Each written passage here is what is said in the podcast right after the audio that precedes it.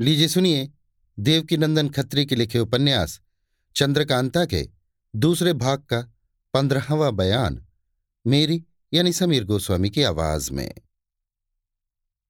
चंपा बेफिक्र नहीं है, वो भी कुमारी की खोज में घर से निकली हुई है।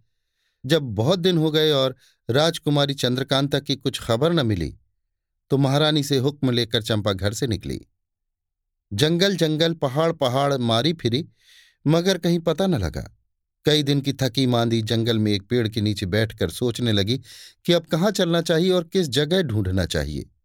क्योंकि महारानी से तो मैं इतना वादा करके निकली हूँ कि कुंवर बीरेंद्र सिंह और तेज सिंह से बिना मिले और बिना उनसे कुछ खबर लिए कुमारी का पता लगाऊँगी। मगर अभी तक कोई उम्मीद पूरी न हुई और बिना काम पूरा किए मैं विजयगढ़ भी न जाऊँगी, चाहे जो हो।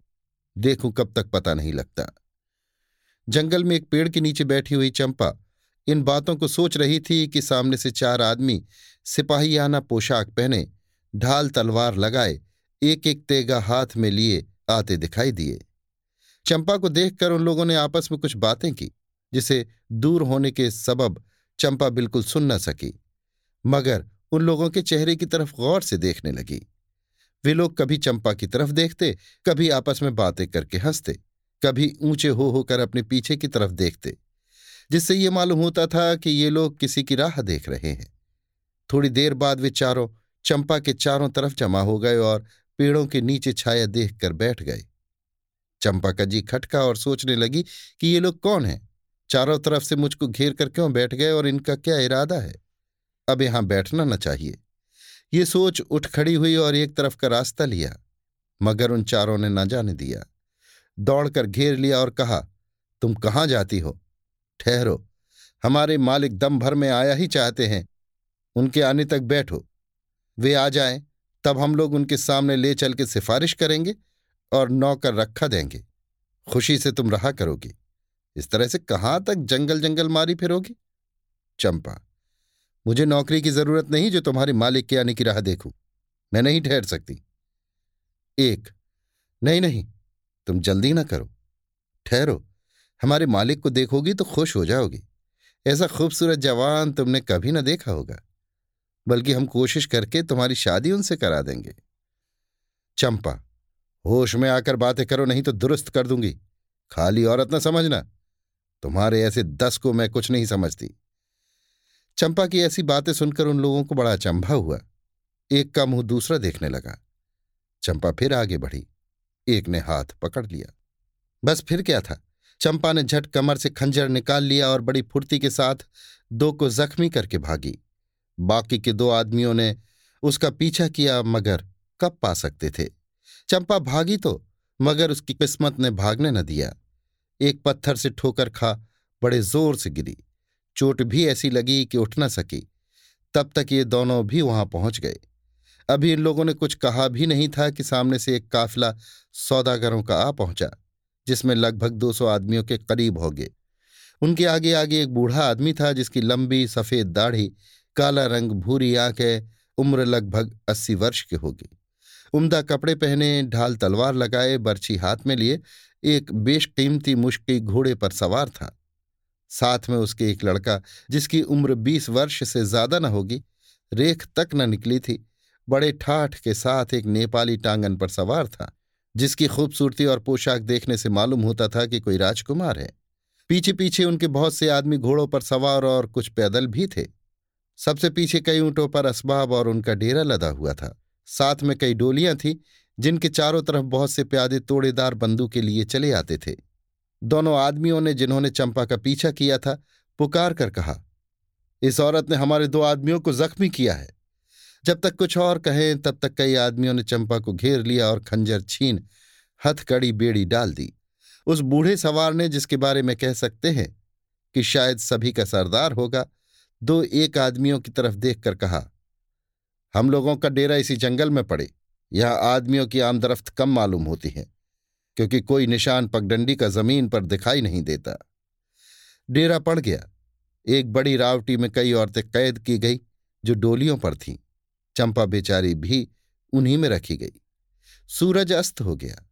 एक चिराग उस रावटी में जलाया गया, जिसमें कई औरतों के साथ चंपा भी थी। दो लौनियाँ आईं, जिन्होंने औरतों से पूछा कि, तुम लोग रसोई बनाओगी या बना बनाया खाओगी? सभी ने कहा, हम बना बनाया खाएँगे। मगर दो औरतों ने कहा, हम कुछ न खाएँगे। जिसके जवाब में वे दोनों लौंडियाँ ये कहकर चली गई कि, देखें कब तक भूखी रहती हो। इन दोनों औरतों में से एक तो बेचारी आफत की मारी चंपा ही थी और दूसरी एक बहुत ही नाजुक और खूबसूरत औरत थी, जिसकी आँखों से आँसू जारी थे और जो थोड़ी थोड़ी देर पर लंबी लंबी सांस ले रही थी। चंपा भी उसके पास बैठी हुई थी। पहर रात चली गई। सभी के वास्ते खाने को आया, मगर उन दोनों के वास्ते नहीं जिन्होंने पहले इनकार किया था। आधी रात बीतने पर सन्नाटा हुआ। पैरों की आवाज़ डेरे के चारों तरफ़ मालूम होने लगी, जिससे चंपा ने समझा कि इस डेरे के चारों तरफ़ पहरा घूम रहा है।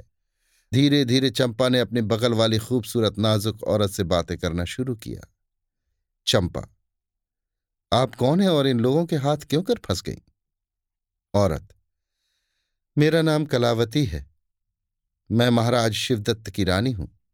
महाराज लड़ाई पर गए थे। उनके वियोग में ज़मीन पर सो रही थी।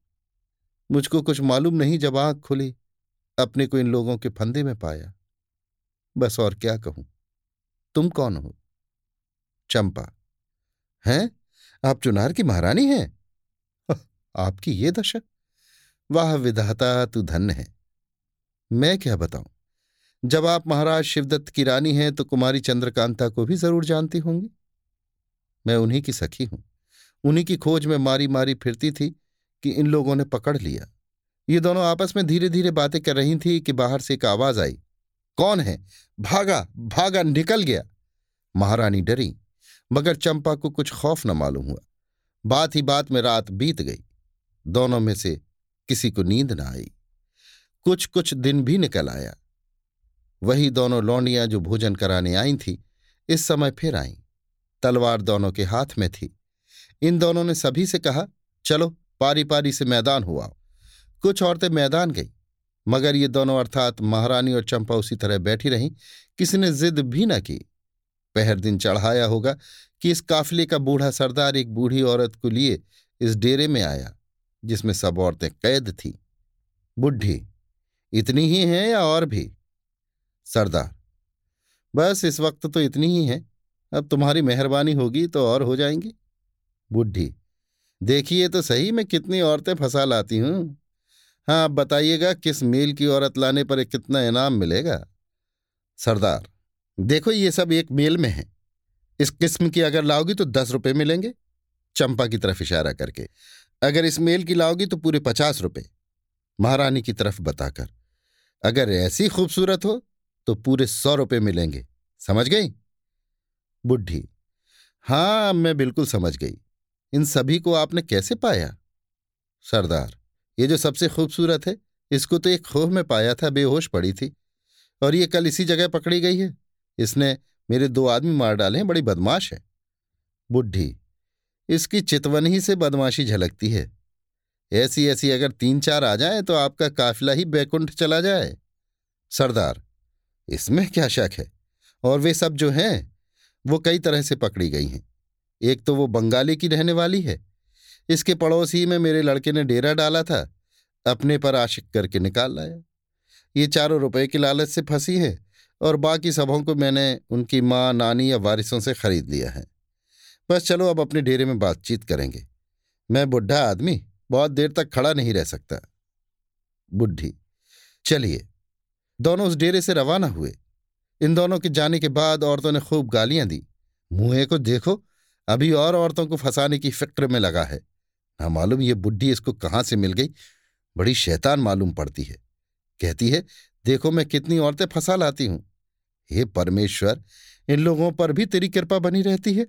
ना मालूम ये डाइन कितनी घर चौपट करेगी। चंपा ने उस बुढ़िया को खूब गौर करके देखा और आधे घंटे तक कुछ सोचती रही। मगर महारानी को सिवाय रोने के और कोई धुन न थी। हाय, महाराज की लड़ाई में क्या दशा हुई होगी? वे कैसे होंगे? मेरी याद करके कितने दुखी होते होंगे। धीरे धीरे यही कह के रो रही थी। चंपा समझाने लगी। महारानी, सब्र करो, घबराओ मत। मुझे पूरी उम्मीद हो गई। ईश्वर चाहेगा तो अब हम लोग बहुत जल्दी छूट जाएँगे। क्या करूँ मैं? हथकड़ी में पड़ी हूँ।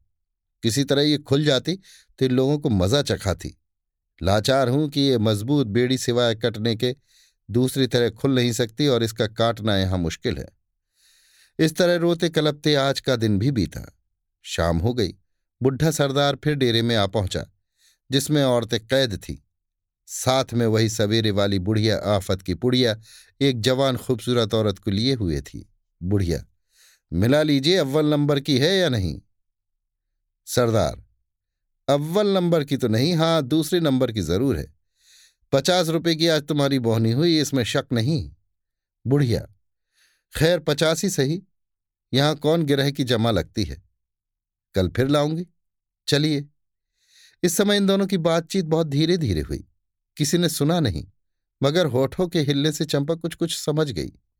ये नई औरत जो आज आई बड़ी खुश दिखाई देती थी। हाथ पैर खुले थे। तुरंत ही इसके वास्ते खाने को आया। इसने भी खूब लंबे चौड़े हाथ लगाए। बेखटके सारा भोजन उड़ा गई। दूसरी औरतों को सुस्त और रोते देख हंसती और चुटकियाँ लेती थी। चंपा ने जी में सोचा, ये तो बड़ी भारी बला है, इसको अपने कैद होने और फंसने की कोई फ़िक्र ही नहीं। मुझे तो कुछ खटका मालूम होता है। अभी आप सुन रहे थे देवकी नंदन खत्री के लिखे उपन्यास चंद्रकांता के दूसरे भाग का पंद्रहवां बयान, मेरी यानी समीर गोस्वामी की आवाज़ में।